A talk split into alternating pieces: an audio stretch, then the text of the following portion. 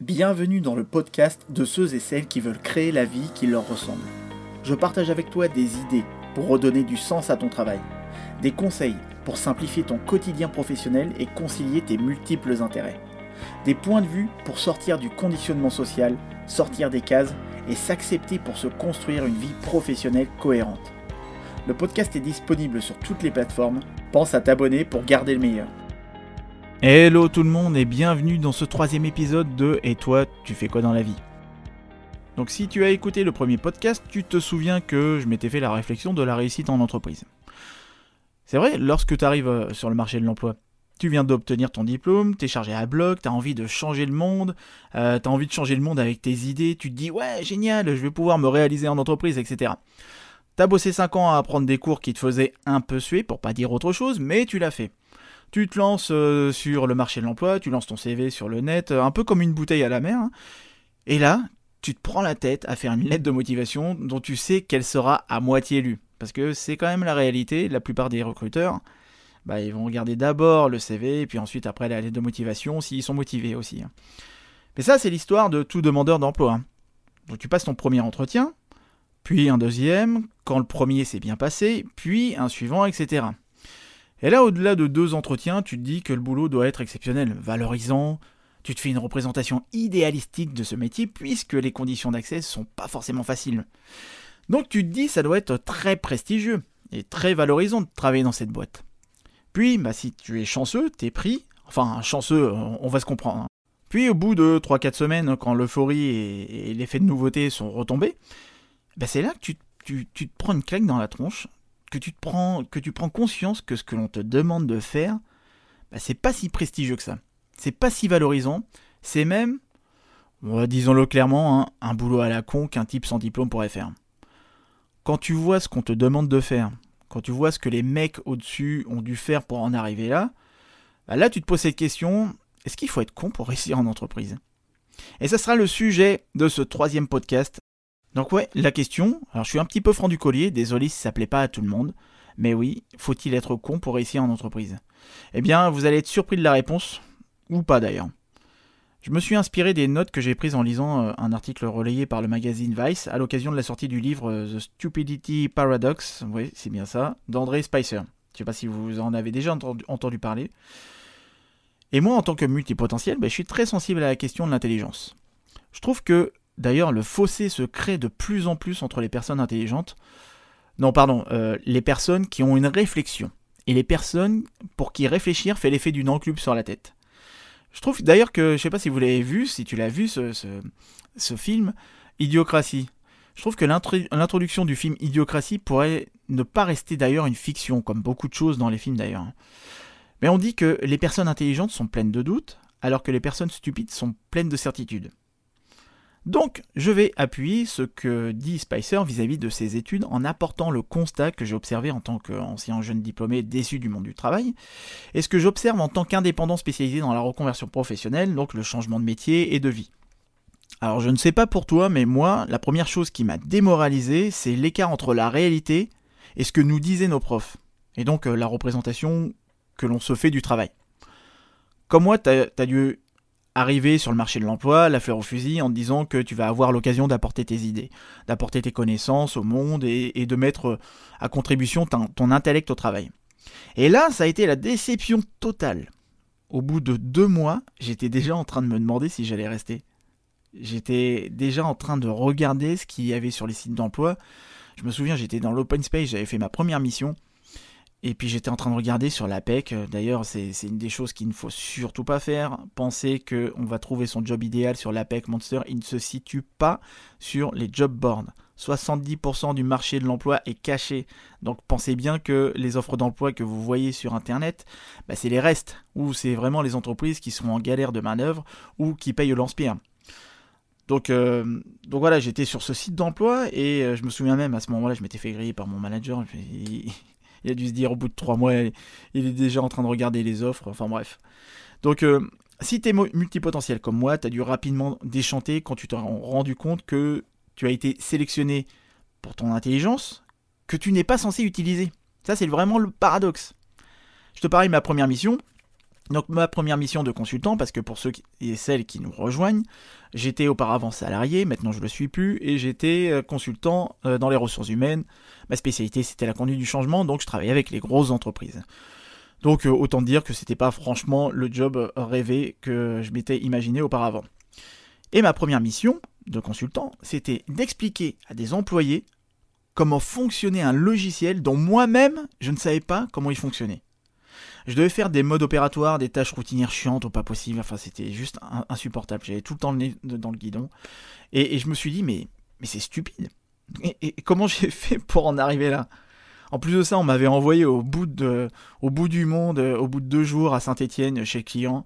Et Saint-Etienne, bah, c'est pour ceux qui ne connaissent pas cette ville, pour moi c'est un peu le Mordor. Enfin désolé pour les habitants de Saint-Étienne, mais personnellement, ça n'a pas été un coup de cœur du tout.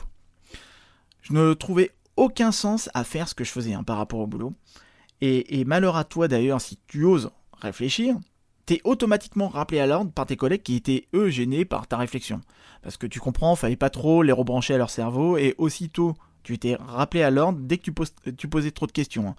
Euh, des avertissements de responsables, ça j'en ai eu. Hein. Mais je me souviens aussi un jour, je bossais sur un projet qui Rien n'avait. Oh, là, en fait, il n'y avait rien qui était cadré sur ce projet-là. Je m'en souviens, c'était vraiment le bordel. On rattrapait les pots cassés d'un manager, c'était juste insupportable.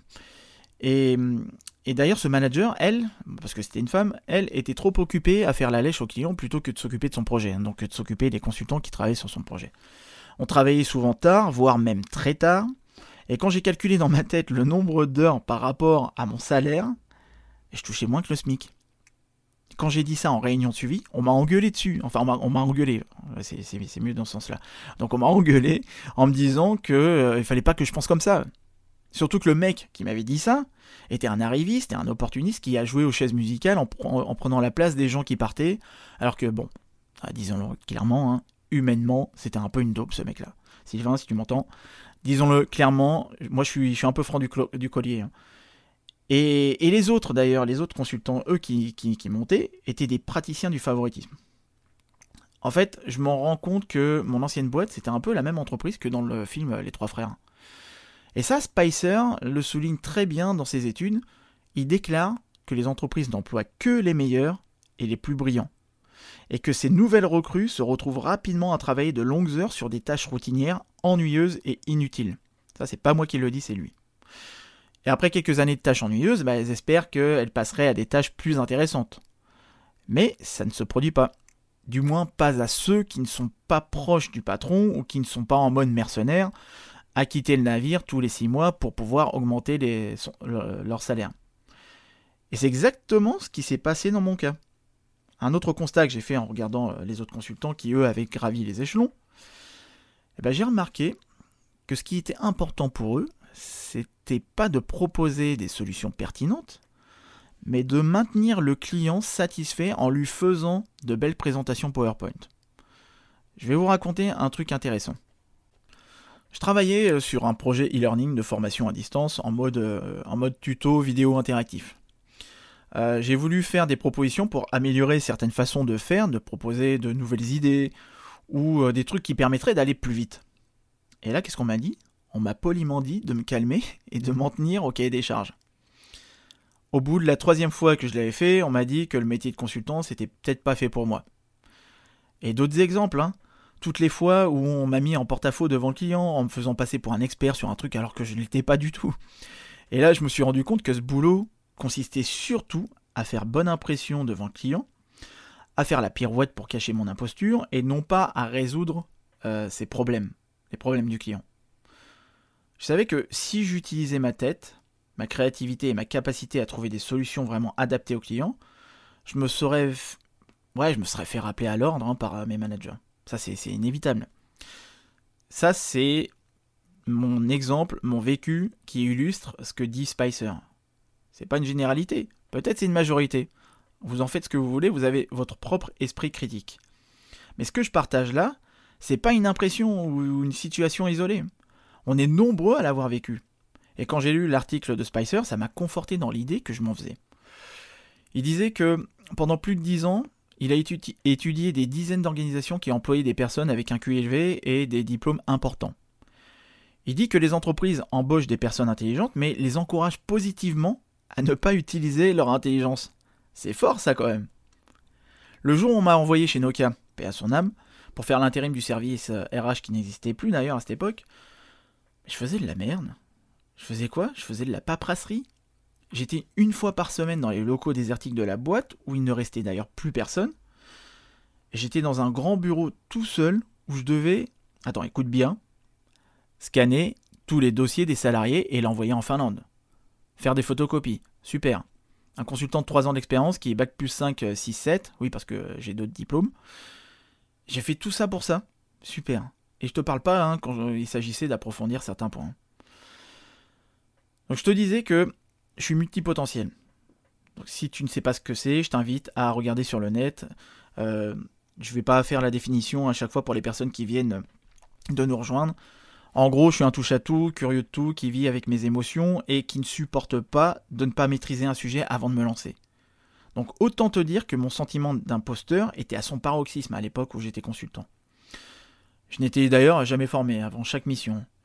Donc je posais beaucoup de questions, et ce qui agace forcément. Donc je posais des questions difficiles euh, pour approfondir la réflexion, et ça c'était considéré comme blasphématoire. Fais les choses sans te poser de questions, en étant aveugle comme un robot, ça c'est ce qu'ils recherchent la plupart. Je me souviens même une fois, j'ai un jour dit à mon manager, je suis pas un numéro, hein, je suis un homme libre, en référence à la, série Le Prisonnier, hein, pour ceux qui ont une culture euh, de série des années 70 ou 60-70. Mais comme lui-même, c'était en quelque sorte un petit, robot, un soldat, il n'a même pas relevé. Interdiction de se permettre un écart, surtout pas. Fallait surtout pas penser, réfléchir, poser des questions. Et ça, euh, d'ailleurs, les deux lèche de mon service l'avaient bien compris, eux qui avaient éteint leur cerveau. Eh bien, eux, ils étaient récompensés. Quand tu évites de trop penser, tu évites d'exposer ta pensée, justement, tes opinions, tes états d'âme, etc. Ça permet surtout d'éviter de te griller ou, ça te permet d'éviter les conflits, tout simplement. Alors, je sais pas pourquoi, mais j'ai remarqué dans les boîtes que quand tu t'engueules avec, euh, avec personne, en gros, tu es considéré comme un bon leader. Après, il y a l'effet inverse. Hein. Quand les personnes qui, ont, qui sont réputées avoir un, fort caractère, on les laisse tranquilles. Mais bon, après, est-ce qu'elles évoluent? On sait pas. Mais je sais pas d'où ça vient tout, tout ça. Et Spicer disait qu'en allant dans le sens de l'entreprise, les employés irréfléchis sont perçus comme des matériaux de leadership. Ils sont parfois aussi promus. Et c'est ce qui est arrivé. Ils ont eu tous les deux, je parlais de l'HQ, hein, ils ont eu tous les deux la meilleure augmentation de service alors qu'ils faisaient le même type de tâches. Euh, donc euh, autant vous dire que en termes de, reconnaissance, on n'y était vraiment pas du tout. Et Spicer souligne aussi que les personnes intelligentes apprennent rapidement que pour aller de l'avant, il faut éteindre son cerveau dès son arrivée au bureau. Faut pas trop réfléchir au boulot car ça permet de ne pas trop poser de questions, comme du genre pourquoi est-ce que je fais ce que je fais? Pourquoi ce mec est manager alors qu'il connaît pas mon job? Faut surtout pas poser trop de questions car ça remettrait en cause le statu quo, tu comprends? Ça remettrait en cause l'équilibre de la boîte et ça compliquerait aussi le quotidien des managers. Et pour te partager aussi une autre anecdote, je me souviens quand j'ai dit merde à un manager qui voulait que je fasse la secrétaire pour lui. Je lui dit mais c'est quoi la, prochaine étape? Faire le café? Et il m'a répondu Ouais, moi ça me saoule d'avoir un consultant qui refuse ce qu'on lui demande de faire. Euh, ouais, pour les moutons dociles, c'est la porte à côté. Je remettais en cause le travail, les règles bien établies, et donc l'entreprise en elle-même. Et si tout le monde libérait sa pensée et sa parole, ce serait l'anarchie dans les boîtes. T'imagines un peu? Donc rentrer dans des cases, chose que j'ai jamais réussi à faire. De toute façon, enfin, je rentre dans aucune case, car comme beaucoup de multipotentiels. Hein. Pourtant, je ne suis pas quelqu'un qui n'a pas de capital sympathie, hein, je m'entendais avec tout le monde. J'ai juste commis l'erreur de penser que ça marchait à la méritocratie. Au lieu de ça, fallait respecter les routines, les rituels et les process veillant à maintenir le respect de la bureaucratie. C'est quand même ironique pour une boîte qui prône le changement chez ses clients, non? Et il y a un autre point euh, principal aussi que souligne Spicer, c'est l'autre source. Euh, alors, vous savez que je l'ai vu. Euh, ouais, c'est l'autre source importante de stupidité dans les entreprises. Ah ouais, c'est là. Il parlait de la confiance profonde dans le leadership. Il dit que la plupart des cadres supérieurs ne se contentent pas d'être des gestionnaires, ils veulent être des leaders. Ils considèrent que leur rôle consiste non seulement à gérer leurs affaires, mais aussi à transformer leurs équipes Et la plupart parlent de vision, de croyance et d'authenticité avec beaucoup d'ardeur. Et oui, c'est exactement ça. Tous les managers avaient cette lubie de vouloir être des leaders. Enfin, euh, quand je les regardais faire, ils arrivaient tard. Il y en avait un qui lisait le journal les pieds sur la table euh, dans son bureau, quand il passait pas 20 minutes dans les chiottes à lire justement le 20 minutes. un autre que, que j'ai appelé euh, l'œil de Moscou, qui passait son temps à faire semblant d'aller voir quelqu'un dans tous les bureaux juste pour voir qui était là, qui était en retard. Alors qu'on était cadre, hein, s'il te plaît. Et qui surveillait qui partait à quelle heure. D'ailleurs, il n'a pas apprécié quand je lui ai répondu à sa blague pourrie de cadre et tellement originale. Vous en, enfin, si, vous si, si t'es cadre, forcément, t'as déjà dû l'entendre. Donc je me lève, il me fait Hey, tu vas où? T'as pris ton après-midi? Demande-t-il en plus en se tournant vers d'autres personnes, tout fier de sa blague, hein, comme si c'était la première fois qu'il qu'on l'avait entendu. Je regarde ma montre, je fais Il est 18h, j'ai fini ce que j'avais à faire, je suis efficace Moi. Et là, il a arrêté de rire. Forcément, hein, je l'ai piqué dans son ego. Il a voulu me faire rester pour me, punir en quelque sorte. Je me suis tourné, puis j'ai tracé. Hein. Et forcément, bah, il a voulu se venger. Et c'était un manager, à part manager sa fierté et son ego, il faisait pas grand chose. Hein. On parle toujours du même, Sylvain, salut. Donc quand tu regardais de plus près ce que ce manager autoproclamé faisait pour passer ses journées, c'était assez pitoyable. Donc pour la question du leadership, je pense on reviendra. Spicer dit d'ailleurs la même chose, il dit qu'il n'y a pas de leadership chez les bureaucrates. Il dit la plupart des cadres passent leur journée à prendre place dans des réunions, à remplir des formulaires et à communiquer des informations. En d'autres termes, ce sont des bureaucrates. Et c'est vrai, c'est vrai en plus. C'est vrai que ça sonne mieux manager que bureaucrate, hein, sinon ça, enfin ça fait pas, ça fait quand même plus prestigieux de dire manager que bureaucrate sur un profil LinkedIn. Et c'est pas leur lecture sur, leur sur le leadership qui font d'eux des leaders ça n'a juste aucun impact sur l'amélioration de leur qualité de leader. Car arrivés au, bureau le lendemain, ils reprennent leurs leur mauvaises habitudes. Hein. Comme dit Spicer, attendez, je l'ai noté. Comme dit Spicer, il dit à un moment, ah oui c'est ça, il donne, il donne de longs entretiens à des subordonnés béants au sujet du leadership. Mais surtout, ils assistent à de nombreux cours, séminaires et réunions avec un leadership.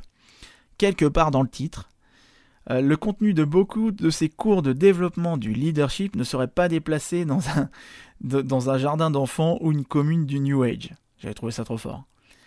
Un jour, euh, pour te partager encore une anecdote, moi je suis très dans les anecdotes hein, dans ce podcast hein, d'ailleurs, mais c'est pour euh, c'est les anecdotes qui parlent le plus aux, gens. Hein. Ça permet de, mieux s'associer et de s'y reconnaître. Et surtout de voir que, de comprendre qu'on n'est pas seul dans ce cas-là. Donc un jour, je suis arrivé dans le bureau pour expliquer une situation à mon manager. Puis je lui, et puis plus je, lui parlais en fait, et plus il avait le regard vitreux. J'avais l'impression de parler à un fumeur de shit en plein trip. Il voulait pas me dire, mais en fait il comprenait rien de ce que je lui racontais. Et c'est là que j'ai compris que je connaissais mon boulot bien mieux que mon manager. Lui captait mais que dalle. Mais à côté de ça, certains continuaient de dire que c'était un bon manager. Offrir les croissants une fois par mois, ça fait pas de toi un bon manager. Toujours selon Spicer d'ailleurs, il existe une autre source particulièrement riche de stupidité dans les entreprises, c'est la conviction profonde du pouvoir des marques. Tu sais, la fascination que tu retrouves pour une, image de marque. Quand je bossais, pour te donner un autre exemple, quand je bossais, euh, chez un célèbre, euh, c'est une grosse boîte de format à Lyon, j'avais l'impression de voir des gars d'une secte la fascination pour l'image de marque qu'ils avaient pour leur boîte. Et ça peut, devenir une distraction hyper dangereuse hein, d'ailleurs. Hein. Et ça, c'est pas moi qui le dis, c'est Spicer. Faut être corporate et malheur à toi si tu penses différemment de la culture d'entreprise. Je sais m'adapter, ça va, je suis pas con. En fait, euh, là, euh, c'est là où est le problème justement. Hein. Je l'étais pas. Et la culture d'entreprise, c'est aussi une source de stupidité, toujours selon Spicer. Il dit que souvent, ces cultures emprisonnent les employés dans des manières étroites de voir le monde. Comme l'obsession commune avec le changement constant. Je me souviens que j'avais un, autre manager qui était tout le temps en train de changer de mode de fonctionnement et de philosophie. Il fallait qu'on soit comme ci, puis un autre mois comme ça, mais, sans expliquer pourquoi. Et quand je lui ai demandé justement pourquoi, c'était tellement flou, j'ai lâché l'affaire. Hein. Il essayait de m'enrober, de m'endormir. Mais voilà, il avait toujours des initiatives dont on ne comprenait pas l'intérêt. Sauf pour lui de se mousser auprès des autres managers. Eh, regardez moi ce que j'ai mis, ce que j'ai installé et mis en place dans mon service. Mais il mettait en place des trucs qui n'avaient aucun sens pour moi. Et quand il se rendait compte que ça n'avait aucun impact, ni même une quelconque amélioration dans notre taf, hop, il a, il abandonné l'initiative et puis passé au prochain projet à la mode sans rien apprendre. Et surtout, il, nous infantilisait. Et ça, je ne supporte pas. Ça, c'est un truc qui m'exaspère. Alors, pour tenter de me faire rentrer dans le moule, on me proposait des jours de congé, des pseudo-augmentations, enfin bref. Et je savais très bien que c'était pas pour me faire croire qu'ils étaient sympas alors qu'ils me considéraient comme un enfant. Et comme il est, comme il est posé dans l'article de Vice, que fait-on lorsqu'un enfant s'ennuie? Bah, On lui propose de jouer, évidemment. Et dans l'article de Vice, il parle à un moment du top 10 des bureaux les plus cools du monde, fait par le magazine GQ, qui ressemblent tous d'ailleurs à des garderies pour enfants gâtés. Il y a d'ailleurs un truc qui m'a bien fait marrer, je l'ai marqué, euh, je l'ai marqué où? Ah oui, c'est là. Spicer dit pour Vice On donne à des surdiplômés des cahiers de couleurs, on leur organise des journées où ils peuvent venir déguiser en super-héros, ils, ils ont même une chorale. Certaines entreprises ont dessiné leurs espaces de travail comme de véritables aires de jeu pour enfants, comme Google avec ses toboggans et son bateau pirate. Et là, je reprends, je reprends une question que pose Vice en demandant si on peut parler de bullshit job, donc de job à la con. Eh bien ouais, pour moi, ce métier de consultant dans cette boîte, était un job à la con. J'ai quand même eu 2-3 missions sympas, mais sur une quinzaine, ça fait quand même maigre. C'est juste un job qui ne sert pas à grand chose, à part pour engraisser le fonds de pension américain qui gérait ma boîte. Alors ça par contre, j'ai fait que 3 ans dans cette boîte, mais ça m'a calmé les années à venir. Déjà que j'étais dubitatif sur ma capacité à travailler toute ma vie dans un bureau, mais cette expérience m'a conforté dans mon choix que je n'étais vraiment pas fait pour ça. Et je pense que l'armée d'insatisfaits qu'il y a sur le marché du travail grossit au fil des années. Il y a beaucoup trop de personnes qui sont dans un job où on n'exploite pas leur potentiel, des personnes intelligentes, cultivées, avec une volonté de s'épanouir, mais elles font des boulots que des stagiaires pourraient faire. Et ça, ça accentue toujours plus la frustration intellectuelle. Donc, à toi de voir si tu es capable, comme beaucoup de personnes, d'accepter de n'être qu'un numéro, un pion ou de la poudre à canon, en acceptant aussi de remettre ton avenir entre les mains de quelqu'un qui peut, en un claquement de doigts, te rendre soit pauvre, soit riche, si c'est ton cas, vraiment, je t'admire. Je sais que pour les multipotentiels et personnes atypiques, ça sera plus compliqué et la plupart d'entre eux, d'entre elles, finiront par se reconvertir, à devenir slasher pour ne pas avoir à mettre leurs œufs dans le même panier. Donc, pose-toi les bonnes questions, et si tu veux mieux vivre ton profil atypique, ta multipotentialité et te lancer dans des projets alignés avec toi-même, bah, je t'invite à t'inscrire, à nous rejoindre sur le site Meetup et à, nous rejoindre aussi dans le groupe Facebook Multipotentialité, les voix des multipotentiels, pour être informé des futurs événements que l'on va préparer, parce que là, en ce moment, je suis en train de travailler avec d'autres personnes aussi qui sont dans le sud de la France pour pouvoir proposer quelque chose de vraiment pertinent euh, pas forcément des ateliers où on, se voit une fois et puis après on se casse, hop, salut, euh, euh, on se reverra une autre fois peut-être. Non, non, quelque chose qui soit vraiment à valeur ajoutée, comme une sorte de réseau, de club, de, un, truc qui soit vraiment pertinent en termes de valeur ajoutée. Donc voilà, je t'invite maintenant à nous rejoindre sur Meetup, sur le site Meetup, à t'y inscrire si tu n'es pas déjà inscrit, ou à nous rejoindre sur le groupe Facebook, les multipotentiels, les voix des multipotentiels. Je vais y arriver. Et quant à nous, on se retrouve pour un prochain podcast dans deux semaines. Pour Et toi, tu fais quoi dans la vie?